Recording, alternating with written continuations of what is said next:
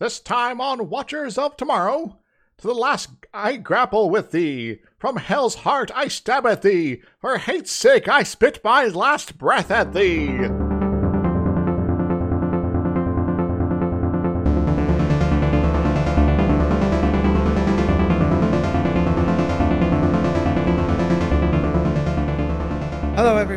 I am Gepwin. I'm joined, as always, by my good friend Dr. Izixs. Hi. And this is Watchers of Tomorrow, where we watch old sci fi thingies or possibly ancient literature. Yes. Centuries old is what I'm referencing there. Hmm. I suppose people may be a little upset if I call it ancient literature. Oh, you know, well, Star Trek calls you know calls anything like before the 2200s ancient, so you know we get away with it, right? yes, the ancient West. Those were always my favorite next gen episodes. this week was actually probably my favorite episode so far. Oh heck yeah! I was gonna say that myself. It's like, all right, so we got like a really kind of uh, episode previous, you know, there, and we get to this one like, this is like do we die and go to heaven? What what happened here? This is completely different. It was paced well. There were mm-hmm. well defined stakes. There was an actual yes. kind of ticking clock that made some sort of sense internally. Mm-hmm. All character interactions were interesting. Yeah, yeah, it's getting better. It's getting Yay. better. Until next time, but that's the end of the episode. Yeah, that's what happens. You got episodic, uh, you, know, you know, shows like this, and you got uh, you know some folks that are you know pretty good at running it, you know, making episode, and other folks that aren't so good. And then sometimes you get weird decisions that just don't work at all, and there's no one really there to sort of call it, and you're like, oh, what, what? and then you get threshold. But anyway, so this week we watched the Doomsday Machine. Yes, one of the more uh, you know well-known classic episodes of Star Trek, the original series. Uh, it involves a giant space worm. Yeah, that's kinder than my description. Yes. uh, this episode was written by Norman Spinrad. Is an interesting name. He won uh, writing writing awards. I don't think he wrote anything that anyone would necessarily recognize, but his writing has won him a Hugo and Nebula award. So he's a well-known, good science fiction writer. Excellent. So I guess that maybe is uh, rubbing off in the situation here. Yes, we only have one kind of major guest star for this episode. His name is William Windom, which is probably like the best actor name so far. That's uh, alliteration, and you know, sort of like you, know, you think it's gonna be like William uh, Windrop or something like that. I don't know, uh, but it's Windom, like his like wisdom, except he's an actor. He plays Commodore Matt Decker, we also have another guest star who doesn't get a lot of stuff, but I figured I'd mention her just for completeness. They have Elizabeth Rogers as Lieutenant Palmer. Yeah, she exists. She does exist. Because Uhura was like off this week. Yeah, Uhura took the day off. Un- unexplained. We just have a new communications officer for un- unknown reasons. um, I, I, I, would be remiss if I didn't re- mention that William Windom uh, has been in a number of different things throughout the years as a sort of character actor sort of dealy. And m- most importantly, amongst all of those, he was in Sonic the Hedgehog. In the cartoon? Yes. The that's no good guy. Yes. Uh, though I think this is the, the the really good Sonic the Hedgehog from the early '90s, not the other one. Not the, 80s. Not the 80s. Don't let someone touch you in your swimsuit area, Sonic the Hedgehog. Yeah, the, the awkward one.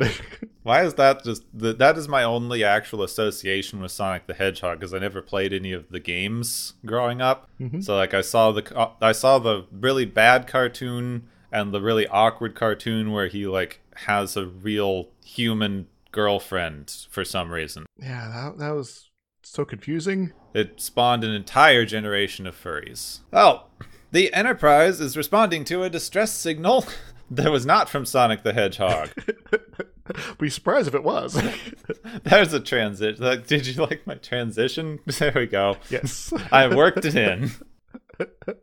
the signal has come in somewhere from a sector of solar systems, but they can't pin down which one. The message was so badly garbled and blocked off that all they really got was the name of another starship called the Constellation. Hmm. For Star Trek trivia nerds, the Constellation is the namesake ship of this class of starship. Indeed. Uh, you know, usually, you know, and uh, for I recall, uh, Star Trek, you know, tends to like name either the first or second ship in a line for a class, the name of the, the, that particular line. Well, it's a particular way of. Uh, I think it's actually something that the Navy does. It's a way of classifying ship classes. The first, the first ship is the NX whatever is the experimental prototype, and then mm-hmm. the first ship that they actually produce for it is the name, and then any ships that they make after that model of ship are named the whatever class.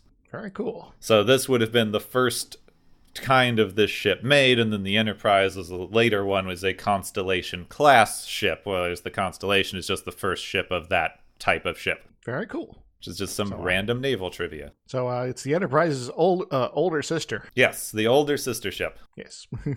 They should be arriving at system I 370, but Sulu lost it. oh, Sulu, why'd you lose an entire star system? All that's here now is debris and asteroids. Hmm. Are- Are you sure you were just not lost? It's Alderaan. Yes. it's more apt than you think. seven, seven whole planets have gone missing. The system's star is still here, but yes, all that's left of any of the planets are random space rubble. They go on to explore the next system, which shared a similar fate, except that two planets remain, as well as a ship's broken distress call. They follow it and find the constellation damaged and drifting. Looks like it's been a, a little bit of a fight. I, I wonder if it got in, it, maybe the constellation's been going around blowing up planets. Oh, that's an interesting theory. Scotty, Kirk, McCoy, and a few other crewmen beam over aboard the Constellation to explore the abandoned ship. They find it to be a dead Hulk in space, with no one aboard except for the one command officer who they find slumped over a console. a derelict other than this Commodore fellow. This is Commodore Decker, who was the commanding officer of the ship because he was a Commodore, and I can't say captain, which annoys me because it's just a very convenient word. And commanding officer is clunky. There's going to be a Captain Decker later anyway, so uh, you know, I guess, Yes. I guess we're, we're preemptively not confusing ourselves. Decker awakes all confused, and under Kirk's questioning, he tries to explain what's going on, but he's in a very, very stunned, afraid state and can't talk until McCoy gives him a sedative. So he's he's too excited, too energetic. Uh, uh, what? He's in the TV version of Shock. Oh yes, yes, yeah, that where you're you're sort of you're, you're vibrating so quickly that you're you're imperceptible, like you're not moving. They finally sedate him into being able to talk, and as well as pulling up some captain's logs that he made aboard the ship, they discover that they encountered a massive alien vessel, several kilometers long alien vessel, that was attacking and carving up the planets in this solar system. Hmm. That seems like it's a you know, kind of a big deal. If it's able to carve up planets, you know. It critically endangered the ship, and Decker evacuated the crew to the third planet of the system, which now no longer exists. Whoops. Back on the Enterprise, Spock looks at some of the constellation's sensor logs and confirms Decker's account that the ship was attacked by a miles long alien robot, a self autonomous robot capable of dismantling planets and using them as fuel. Hmm. So it basically goes around, uh, chops up planets, eats them, and then moves on. And it just seems to be doing this perpetually, one planet after another. He projects its path and finds that it probably came from outside of the galaxy. This seems to happen a lot. Terror from beyond the unknown. And uh, remember, if you try to go through that, uh, you know, leave the galaxy, you run into that weird barrier that gives you psychic powers. So obviously, the only thing that can go through it is robots. So was it weaker before and then it went through this weird edge of space barrier thing and got superpowered? Well, Maybe that's why it's like eating entire planets as opposed to like just going after a specific target. Hmm. It's like I'm so hungry now. I got I got a, an extra death beam now. And that's that's craziness. I'm gonna just you to consume everything. Also, if it continues on its current path, it will go through the most populated part of our own galaxy. Uh oh, that seems like a bad thing. Yes, the doomsday weapon thing is moving through population centers. So uh, we got to save the people. Kirk explains to McCoy the concept of old Earth doomsday machines, like the old H bombs, which were a weapon so powerful it could have destroyed both sides of a conflict, but that prevented anyone from using them. Yeah, we've talked about mutually, yeah, mutually assured destruction before. This is a slightly different concept, but very, very similar. Also, apparently, nuclear weapons just don't exist anymore in this time period because he's all confused by them, which means Oh, that some of their nuclear deproliferation treaties must have worked. Hooray! Or maybe when uh, the Earth, you know, in Star Trek universe had World War Three, uh, they just ran out of uranium, just entirely. Well, this is just this is a random aside, but I was just rewatching some DS9 and had the the little green men episode. oh yeah, and they expressed such confusion that nuclear uh fuse nuclear fission would be like happening on a planet yes, they're like, wait, that's a thing you guys do here, like out in the open. Holy crap, we're gonna die. no one does nuclear fission inside of an atmosphere. Just asking for trouble. kirk sends mccoy back to the enterprise to take care of decker while he and scotty get the constellation's engines back up and running. But as soon as mccoy and decker return to the ship the planet killer begins to pursue the enterprise. Oh no, it's on to us. They are able to outrun it for the moment, but it is gaining on them. Kirk wants them to stop it from leaving the solar system, but Spock reports that it's simply just too strong for their ability to damage it. Made out of neutronium or something. Yes, neutronium or some made up thing. Oh, I, I could talk about that later. the energy that the ship is generating seems to be attracting the planet killer, so, you know, running away is sort of working. it's gonna at least pull it away from the constellation so Kirk can survive a little bit longer. They decide to try to beam Kirk back aboard, but as soon as they lower their defensive screens, the planet killer fires on them and conveniently destroys the transporter and the communications. Whoops. Kirk and Scotty are now trapped on the constellation with no ability to communicate. Now trapped, Scotty begins working more so on repairing the impulse engines so that they can get part of the ships to work again. Yeah, well, at least uh, you know Scotty's over there to actually like pull off all the miracles. Because you know, once again, he is the most competent member of the crew. They have one competent crew member on board in the survival situation, so I guess it's going to work out. yes. of course, the Enterprise is screwed now, but you know, Back on the Enterprise, they have escaped the planet killer, but it is now headed towards a colony on Rigel. As far as I'm aware, Rigel is in danger a lot. Seems to be their go-to random colony name. so uh, you know the uh, you know it's it's a big star. It's you know kind of a uh, recognizable name. It's like this is something that, you know you in space somewhere, right? So all that you know just sort of puts it all together easily in the mind. Spock wants to effect repairs on the ship, collect the captain, and then warn Rigel and Starfleet about this new super dangerous threat. However, Decker has gone full Ahab. There's a reason I referenced that in the uh, in the opening.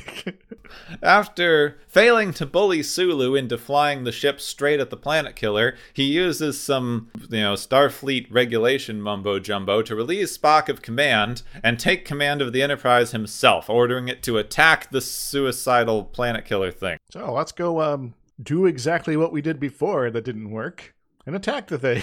Kirk and Co. are continuing to effect repairs in the constellation. Meanwhile, Scotty does some techno babble about how they need to cross link the warp controls and the impulse engine controls in order to get the ship to work. It really doesn't m- matter. Yeah, it's uh, basically, uh, you know, it's like, well, we're gonna we have have this, but we just put it on this other thing, and that'll make it work, right? But it's gonna cause some trouble, and you got to be careful, and there might be some shaky camera later. Yeah, it basically is explaining that there's going to be shaky cam and they're going to have to run around like the ship is on fire or something.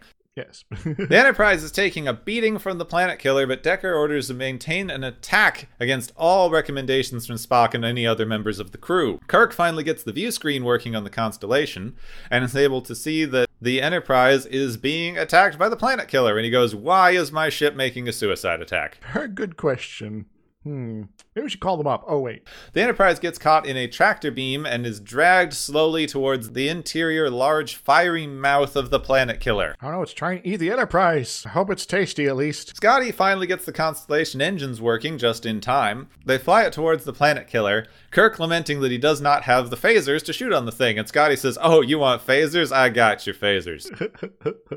Let's power it up, baby. Kirk tells him that he earned his pay for the week, which suggests all kinds of weird things about the economy of this this place. Wait, does that mean I don't have to do anything else the rest of this episode because I got paid already? Sweet. Also, they get paid weekly, and there's just a lot of stuff to unpack there. uh, I'm I'm going to just interpret that as there is a just a saying that they use in the future.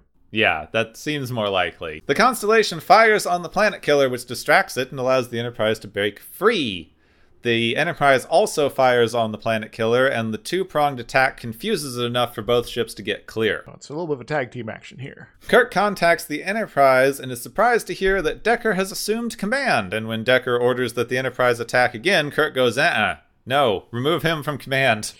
Stop this madness. Decker complains about regulations, but Spock also knows the regulations and has something about like if you attack this, it will look like suicide, and trying to commit suicide will let me remove you from command. So QED. So you know, there's a bit of banter. Uh, I think it was earlier about uh, Spock also quoting uh, regulations to to, the, to this very same effect, but you know, it's like, well, I, you know, the doctor would need to have done your medical examination. Corey's like, well, I'm going to declare him anyway. I'm like, oh, but, but you haven't actually done the examination. Spock has some security escort Decker out to get examined by the doctor, I guess, mm-hmm. then brings the Enterprise back to pick up Kirk. Decker attacks his escort and runs off to the shuttle bay, flying off to continue his attack via shuttlecraft. I'm gonna use everything I can. Uh, this this this a shuttlecraft or a rowboat if you got one. Spock orders him back, but Decker announces that since they can't fire through the ship's armor, he's going to ram the shuttle down its throat. Despite Kirk's pleas for him to stop, he flies the ship straight into the planet killer and explodes. Well, it's nice knowing you, Decker. Um, I'll uh, I'll take good care of your son when I see him in a in a future movie. The disturbingness of the transcript of this episode just the transcript says Decker flies the ship into the planet killer, parentheses, dies horribly. Yeah, uh, I guess, you know, uh, but you, I, I think that to a certain degree, his death was probably instantaneous. You would think so, though he does go, ah! So you know he died. Well, I thought that was more, more, you know, like more, more like he was freaking out because he's like, oh gosh, I'm, I'm doing something monumentally suicidal here, and last moment, you know, you know, realization. Sulu reports that this attack did create a small drop of the power output from the planet killer, possibly minimally damaging Interesting. it. This gives Kirk a bright idea. Light bulb time. He tells Spock to hold off beaming him back aboard. Kirk has Scotty hook up a self destruct to the constellation, essentially turning it into a fusion bomb with 97 megatons of power. Oh, oh but was it 97? Gepwin, or was it a much more exact number? It's 97 point mer Vulcan things. yes. Spock, like, explicitly, like, corrects him, and it's like, it's 97, close enough. Once he activates the device, he has 30 seconds to beam off the ship before he dies in a fiery explosion. Yeah, just like Decker. You know, horribly. Scotty beams aboard the Enterprise which breaks the transporter again. Dang it, Scotty! Uh, at least you, at least you're on the Enterprise, so you can fix this problem. And why are they, you know, linking up the, uh, you know, you know, the transporter and everything else, you know, together like this in a weird way that just breaks constantly? This is why when you get to the Enterprise D, they have five different transporters. like, yeah, if one's broken, we just go to a different one. this is very bad timing because Kirk has already started his attack, and now Scotty has about 30 seconds to effect repairs. Hope you work, you're a miracle worker, Scotty. Oh, wait, you are. There's much tension and reading off of numbers as Kirk gets closer and closer to the planet killer, with Scotty finally getting his work done in the Jefferies tube. A few seconds left, and you know, start trying to beam him. And did it work? Gepwin, did it work? Did they save Kirk? They beam Kirk aboard and he dies horribly. Don't have to deal with him anymore. Okay. Okay. Wait, wait, wait a moment. they beam Kirk aboard with seconds to spare. The constellation explodes, dealing a critical blow to the planet killer and ending this galactic threat. Yes, uh, it, it's it, you've destroyed all its hit points, and the the planet killer is uh, going to just harmlessly through space and never be uh, uh, worried about again. Yeah, they did just leave it there.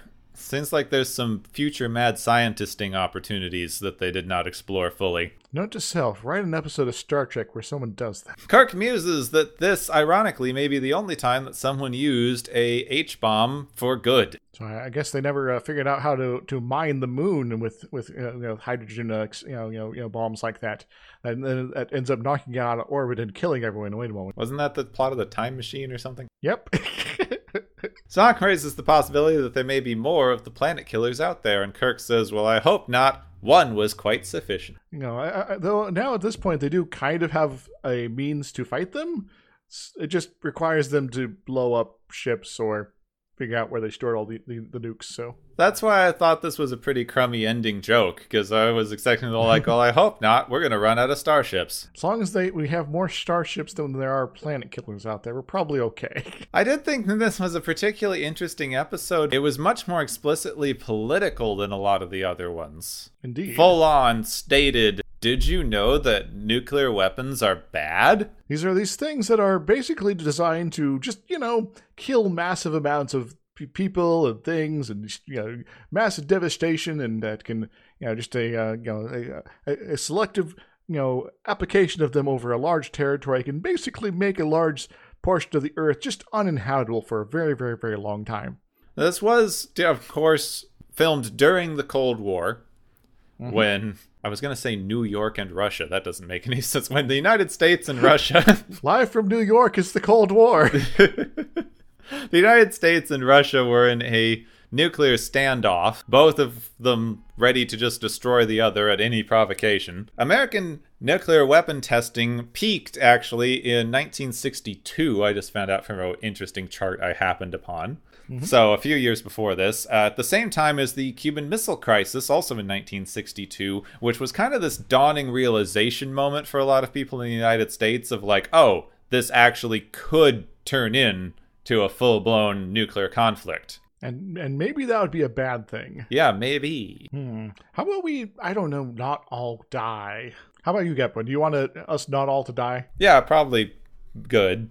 I did some research on these uh like mutually assured destruction and uh and doomsday style things. Uh, doomsday weapons were never actually technically set up during the Cold War. There was sort of a prevailing theory um, during the time that that you could theoretically kind of hook a lot of nuclear weapons underneath the surface of the planet. You could connect a bunch of hydrogen bombs to a computer system that was set to detonate them if it detected a sufficiently large attack. And then the fallout from that would basically destroy the whole world, and you'd have your like, you know, fails. They they called it a fail deadly system. So, you know, if we can't have the world, no one can, sort of thing. Yeah, that kind of thing. So Russia did have their missiles set up in this fail deadly configuration, where in the case of an attack, they would all automatically fire on the United States. Wasn't some of that like set up like on a phone line that if it like stopped giving the signal, it would it would uh, trip all these systems automatically, and so you just and so it was kind of very much a if this one wire gets cut accidentally by somebody, we're all dead sort of situation. Yeah, so I hope they had a big sign. It's like no digging. yes.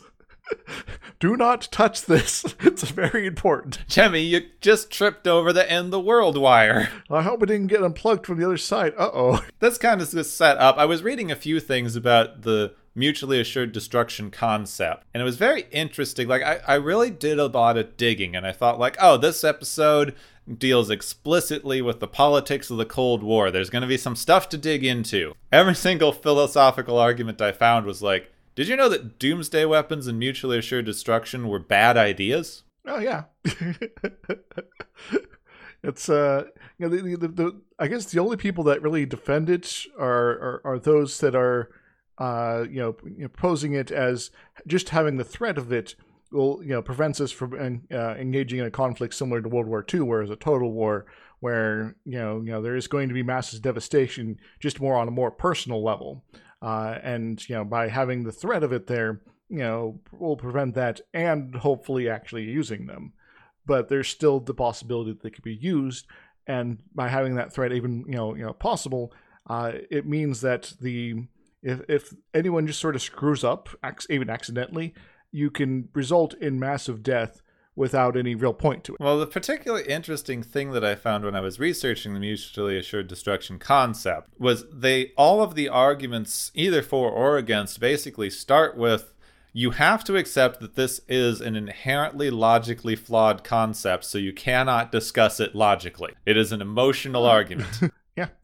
and the basic thing, the the most normal thing that they uh, had for this was just this is obviously logically flawed because suicide bombers are a thing. because you know you know some if you believe in your cause uh, strong enough and you know if the material world of the living doesn't necessarily matter uh, as greatly as your idea that you're you're trying to fight for, then yeah, you're you're it's like oh yeah, sure, I'll I'll set off nukes, destroy myself and everybody I know, uh, because I'm in the right, and thus I you know this makes total sense to me. It doesn't even have to be that complicated. Like if you if you have someone, or in this case, I guess it would be kind of a country standoff thing.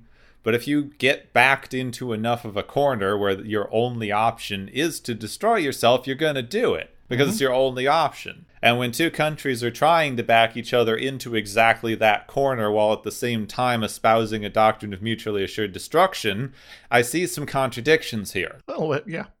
We're going to basically force each other to be in the exact situation we don't want to be in. Hooray! Or as, or as I said previously, whoops. Kind of interesting concept, though, is that, that by moving this into the realm of science fiction off planet, they've ceased this being a doomsday device. Well, I guess in some ways it's sort of the, I guess, uh, secondary repercussions. Uh, so you know, you, let's say we're we turn to this you know Earth example here of the modern day. You know, uh, you know, you know, U.S., Russia, China, everybody starts tossing their nukes around. Uh, what happens to Uruguay? I mean, they probably get nuclear fallouted as well. Exactly, and and to a certain degree, this doomsday machine is kind of a uh, analogy for the fallout for you know the greater conflict. You know, leftovers that are very he- highly deadly and you know can wipe out entire populations that have no connection to the conflict at all. And it's spreading everywhere. Yeah. So it's more of a it's more of a kind of don't use your weapons badly argument because the like if they if you take this thing at face value as a like, you know planet destroying weapon you would imagine that it was created in some sort of interplanetary conflict because why else would you need something that can operate in space like this? Which means it's designed to go destroy the other guy's planet which makes it not a doomsday weapon. Unless it also wiped out the first people's planet because you can't. yeah, I mean you can't know, but that's more of an issue of they didn't know how to control it than it's a doomsday mutually assured destruction sort of thing. But that brings us to the uh, philosophy of automated weapon systems. Gunshots by computer, which I was getting to. Which uh, so so I found this lecture by uh, Oliver Thorn, who's the guy who does uh, Philosophy Tube Mm-hmm. And he did a full lecture on on the automated uh, weapon systems in warfare, which was very interesting because he basically uh, made a very good argument for the concept itself being so flawed as not really being worthy of discussion. Because the basic idea is that uh, your your kind of autonomous idea is basically just sort of a smokescreen to remove the ideas of responsibility from the people who are actually making the decisions for something that would be autonomous. Yeah, it's uh, a, a, a, a filter, a, you know, I don't have to think about this directly anymore sort of thing. I'm still, you know, you know, in the end responsible, though it, you know, I can claim it's now the responsibility of the system. The general idea would be, yeah, they, that you you think of something as autonomous, meaning it can make decisions on its own, which also is is kind of the difference between the autonomous and the automated because automated is more of a straight input output decision making whereas autonomous would be you're able to make decisions based on a list of options for given situations. He was making this argument which i think i do agree with the logic there that there's no such thing as autonomous because all of the decisions that it makes were just predetermined instead of being like actually judgment calls. Uh, a, a priori uh, sort of knowledge going on here, where you design the system to make these kind of decisions, and you know the decisions that you want it to make will be filtered into that into that system.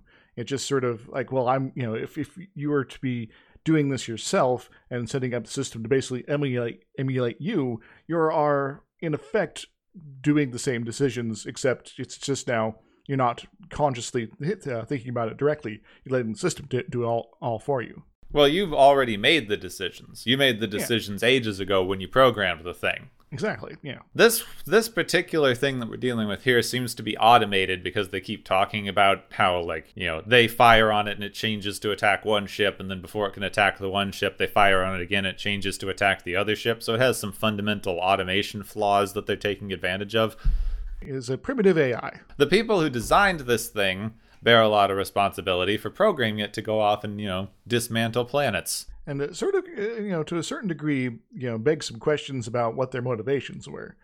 If they're just supposed to wipe out all planets, you know, is this a species that does doesn't like planets for some reason?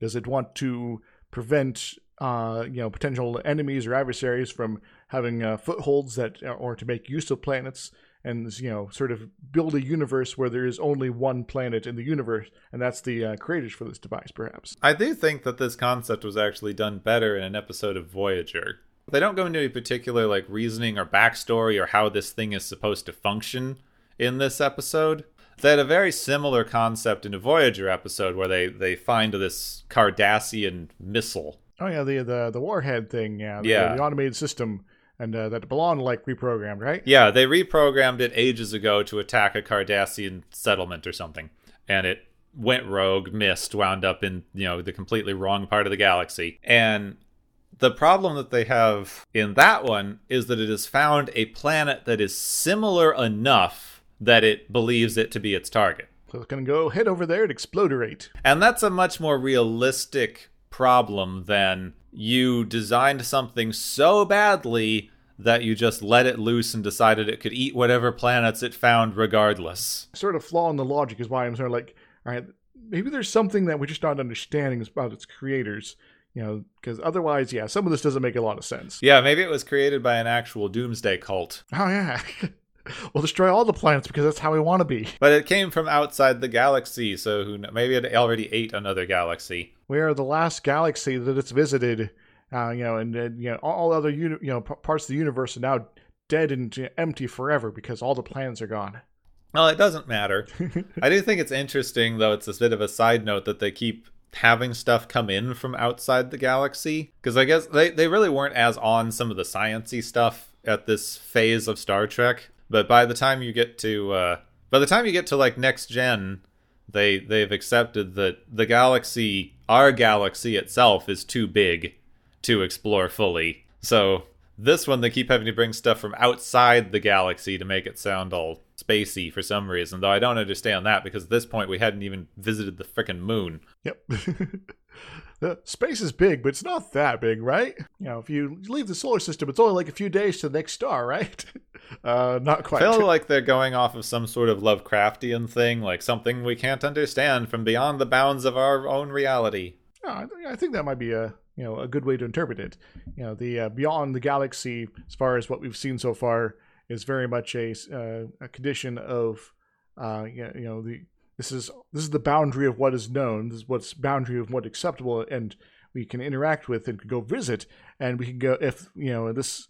But you know because this thing came from beyond that boundary, uh, we're unable to divine the, the, the motivations, the wants of the people that created it, because they are you know just going to be so far removed that any attempt to push out out to that uh, distance in order to find out these answers is going to you know uh, you know, be beyond our capabilities. Anytime that they bring in something from outside of the galaxy, it's just so that it can be undefeatable by Kirk.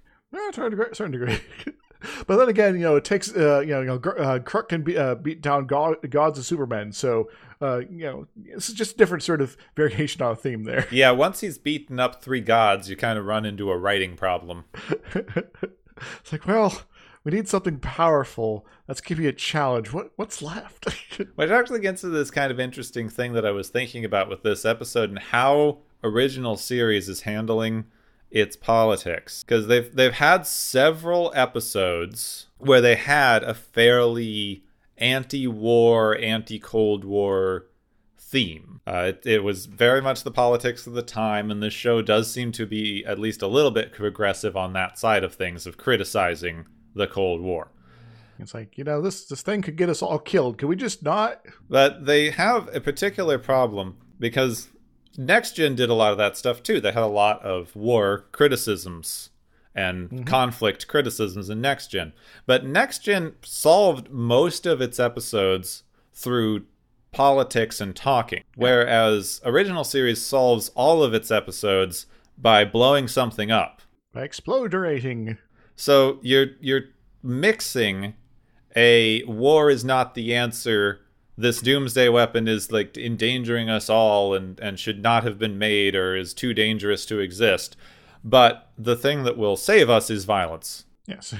War is not the answer, but violence is. well, what's the difference?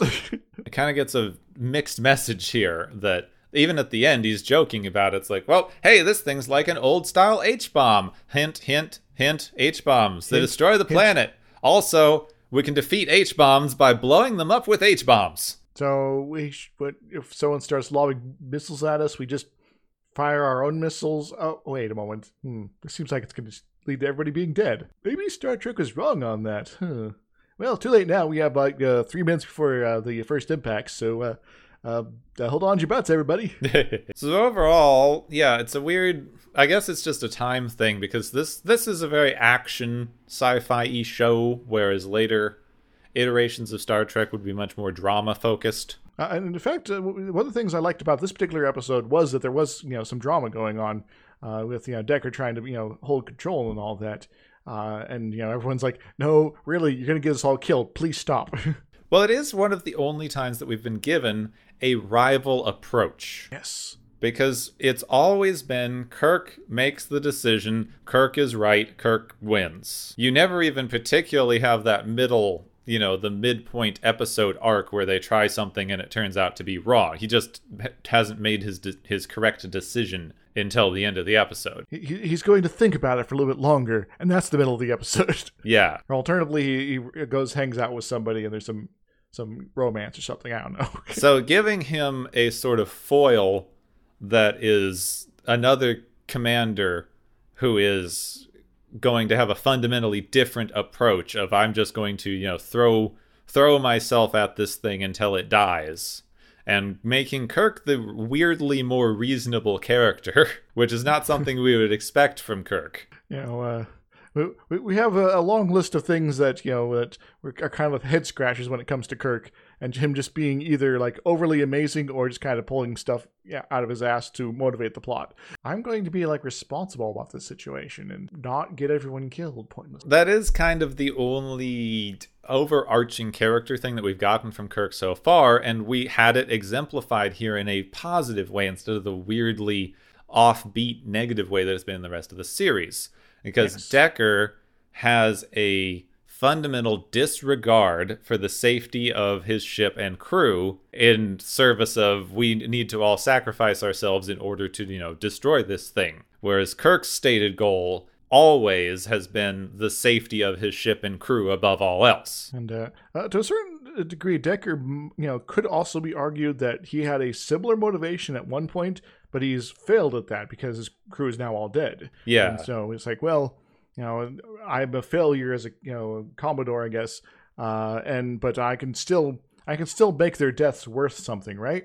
By finally defeating this thing, and oh well, it's going to get all these other people killed, but uh, we're well past that. It's going to keep murdering anyway, right? Yeah, it's a weirdly interesting that it, it, it ties in with some stuff that I've just been randomly talking about with some people this week from other things about the idea of having to give meaning to fundamentally damaging situations. Mm-hmm. So he lost his crew, he lost his command, he like he made a decision that got his crew all killed, which is you know about 500 people as we learn from the complement of these ships. And so now he has to try to do something to give that meaning otherwise it is more kind of fundamentally damaging to himself. And uh, you know, consequences be damned. This is now his motivation. which is something that keeps that comes up a lot. There's in fact a um, I wasn't prepared for this, so I don't have the name in my notes, but there's a fairly well-known book that is written by a uh, he was a I believe he was a psychologist who was also a Holocaust survivor,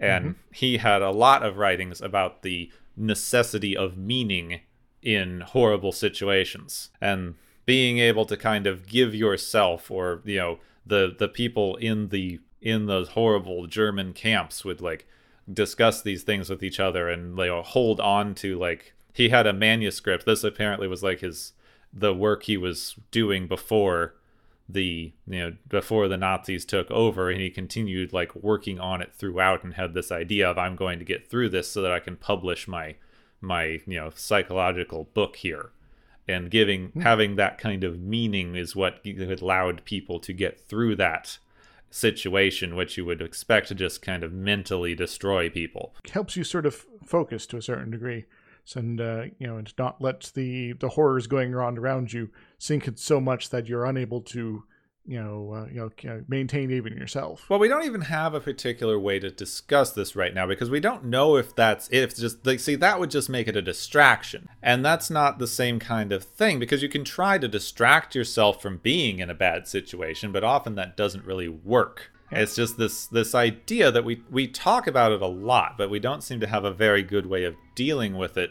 in our current way of psychological thinking, which is you you have to have meaning for negative situations. Otherwise, they just turn into psychological suffering. We already discussed, you know, uh, you know, the, the you know the nature of suffering and things like that uh, plenty of times previously on our show here. Yes, but but don't you know that suffering is good in its own right? Uh, Yeah, I've been hearing those arguments this week too. Excuse me.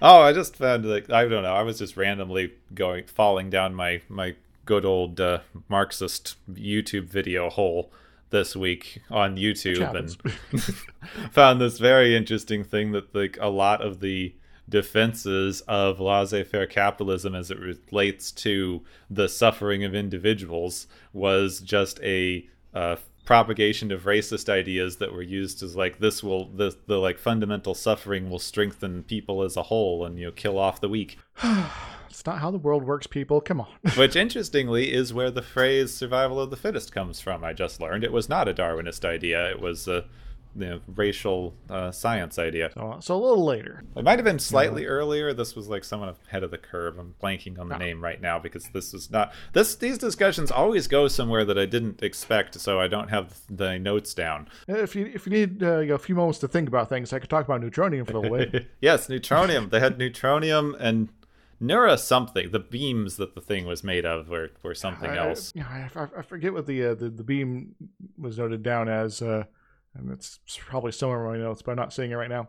But uh, neutronium. Uh, so, you know, believe it or not, there is you know you know conceivably something in the real world that is called neutronium. And what what, what the question is, what the heck is that? It's basically a material of a atomic uh, number zero. So in in uh, physics and chemistry, atomic number usually refers to the number of protons involved in an atom.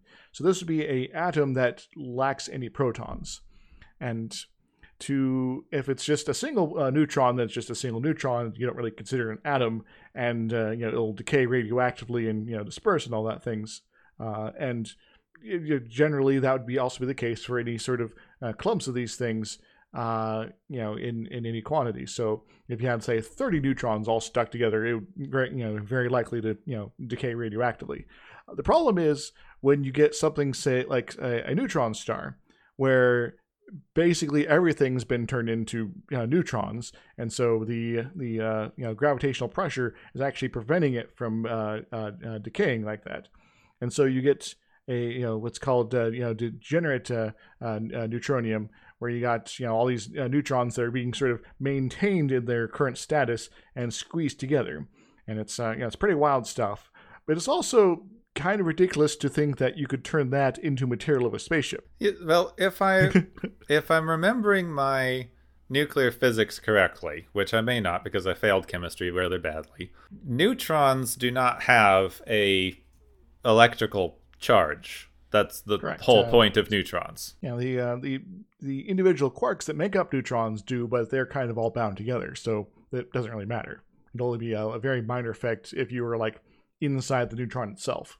But also, situation. the interaction between electrical charges is what lets atoms interact with other atoms, and is that thing that people keep talking about of why if you know solid objects are made up of mostly empty space on the atomic level things can't just pass through each other. You're very correct. So a, if you were to say have a spaceship made out of neutronium and it was somehow uh, managed to be stable and you know not just exploding under its own uh, radioactive uh, you know uh, decoupling of itself uh, then you would have a situation where you have a material that does not interact with electromagnetism like at all. So you couldn't really see it um, and that would be very prone to just kind of sinking into other matter. So you basically have created an armored spacecraft that could not physically interact with other material. At least not without causing problems. Yeah, there, there is limits to this because you are going to run into, you know, have, you know, you know, you know the, the, the nuclei getting close to each other uh, at some point. But until you you know you know do that, you're going to be basically uh, piercing right through the electron clouds, and you can you know do all sorts of you know crazy sort of. I'm trying to look for the right term. It's it's sort of like if you had if you're shooting two clouds of gas at each other. You're gonna get some messed up stuff at the end, and and neither neither surface is going to be quite what it was before. And in fact, you know, you can maybe if, if you have do have some way to sort of extract one from the other, it's it's going to be there's going to be some damage on both sides. We'll just say that. So it's going to be very interesting physical interaction if something were to make contact with this neutronium uh, exterior of this of the space vessel. And it also begs some questions of how is it able to even attach to more you know or more uh, traditional matter uh, internally if there is any such stuff it inside in does the first it. place. I suppose the only thing that we don't know is what on earth a phaser is in the first place. So maybe it is blocked by neutrons. Some sort of other sort of energy. Um, yes. so, uh, so yeah, but yeah, if, if the phaser is primarily electromagnetic in nature, then yeah, this you know they should have just been able to go right through it. So, so maybe oh, that's it's not being blocked. You just can't affect the ship with it because it just phases right through the thing. Shot right through it. Well, is it destroyed? No, it, it's completely undamaged. Wait, wait a moment. There's also another question that they don't. It's given that this entire episode is about random rogue weapons. Mm-hmm. Why do they? The, do phasers have like a? Do they do they burn out after a bit? Because they miss. They yeah. sometimes miss with the phasers. So does it like? But like they they would have to either decay after a certain length of time or they're going to hit something. One of my favorite events in um, in uh, Stellaris is when uh, your your science ship gets hits by hits by um, uh, stray uh, uh, mass driver rounds. so that's a uh, Mass Effect reference then. Ah. so there's a very good kind of side event in the Mass Effect games where you hear people training they are talking about the first law of motion. You know, what is the first law of motion? An object in motion will stay in motion until acted upon by another force. Like, yes, so when you fire this gun, you are ruining someone's day. Be it five minutes from now, five years from now, or 5,000 years from now, you are going to hit something. This might take a while. so lock in your firing position. Try not to miss. Going back to Phaser specifically, um, you know, the you know there in, in, in, physics, if you were to shoot, say, a laser uh, out into space uh, for a very, very long time, it would continue on out there, you know, and you know, not very well uh, disrupted or anything like that. Um, but because there is going, because no one has a perfect laser, there is at some point going to be some spreading, so the intensity will uh, slowly decrease. There's also things like interacting with interstellar gases, and so there's going to be some scattering from that. Now, on the lar- even larger scale, you're going to have interactions with gravitational fields. Uh, even larger scales, you're going to have interactions with the expansion of the universe itself. And your your, your nice you know collimated laser uh, is going to be uh, slowly dispersed and you know may not nearly as deadly over over a long distance. So once the thing starts heading outside of the galactic cluster, you're pretty good because it's not going to catch up with anything. Yeah, pretty much.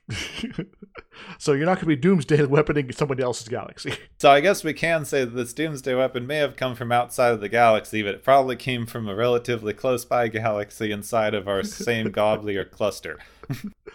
Perhaps.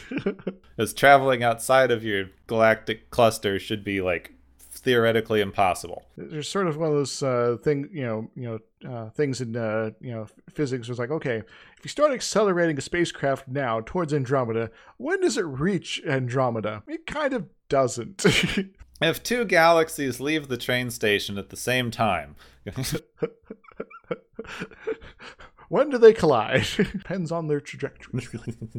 I feel like we strayed enough. We could probably justify moving to uh, end to the end of the episode at this point. Nice. so, uh, so maybe some awards. Yes, I think that it's time for the galaxy's favorite game show.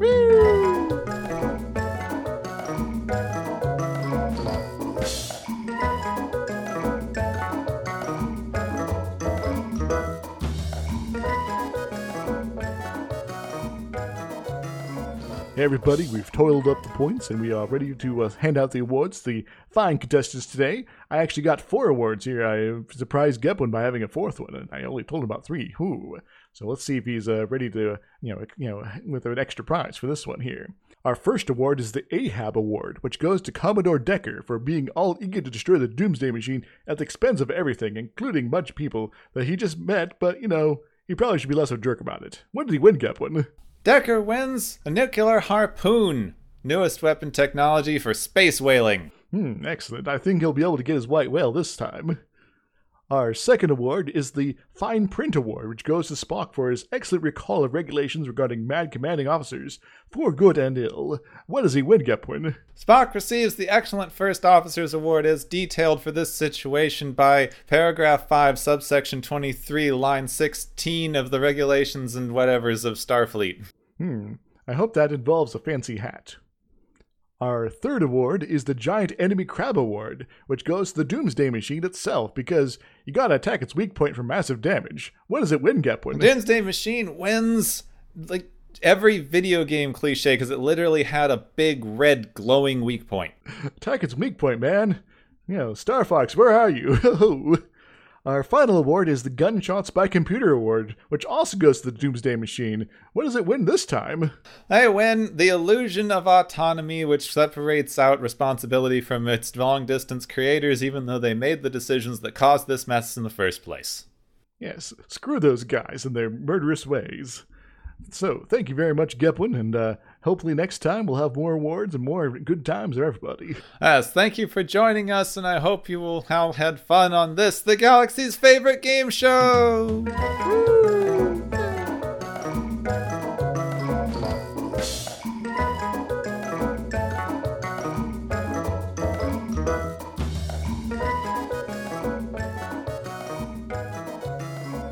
Oh, I've got it. I'm just going to be completely honest with this because I keep trying to maintain the illusion of continuity here. Continuity? But I did decide to work ahead because we're recording this episode a little later in the week than normal. Mm-hmm. So I have, in fact, just watched the next episode called Cat's Paw. It does involve kitties? Oh, it does. Hmm. It does involve kitties. Sweet. I like cats. They're friendly. yes, it does. It it surprisingly actually involves cats. I, I've I've not seen this one. I don't remember it all. So. Okay, yeah, this actually was one of the ones that I did remember from when I was a kid. I just thought, like, I remembered the ending because the ending is fairly like iconic sci-fi. This is a very kind of iconic '60s sci-fi ending of the "oh my god, what a twist" kind of thing. Yep. uh, I I thought I misremembered some of the other stuff because it just gets so weird. So you're saying is I'm probably going to have a good time with this one? Oh, you because are. Because it is so weird. it is so weird, and there are cats. Excellent. Weirdness and cats. I think I'm set. so yeah, this is going to be a very very strange one. I hope you all have fun with it. Um, this this one I'd kind of recommend people do watch because the synopsis is not going to be able to do it justice. Though you can find out how well we do with cats next week on Watchers of Tomorrow. Next time on Watchers of Tomorrow, it was all just a dream, a dream of death.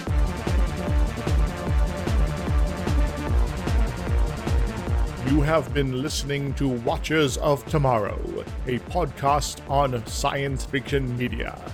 Find and follow Watchers of Tomorrow on Podbean, YouTube, Spotify, iTunes, Google Play, Stitcher, Pocket Cast, Spreaker, Digital Podcast, and perhaps many more to come. If you enjoy our podcast, make sure to subscribe for more. And where possible, make sure to rate your experience or leave us a review. You may find Gepwin on youtube.com slash Gepwin and Twitter at Gepwin. You may find me, Dr. Izixs, on youtube.com slash Dr. Izixs and Twitter at IzixsLP. Music is Waveform and Mori's Principle, both by DRKRN. You can also check out the Watchers of Tomorrow Discord channel. Make sure to share the experience with your friends, family, enemies, and alien overlords. If you feel you are suffering from transporter syndrome, please be aware that the next time you step off the transporter, that you, that is now, no longer exists.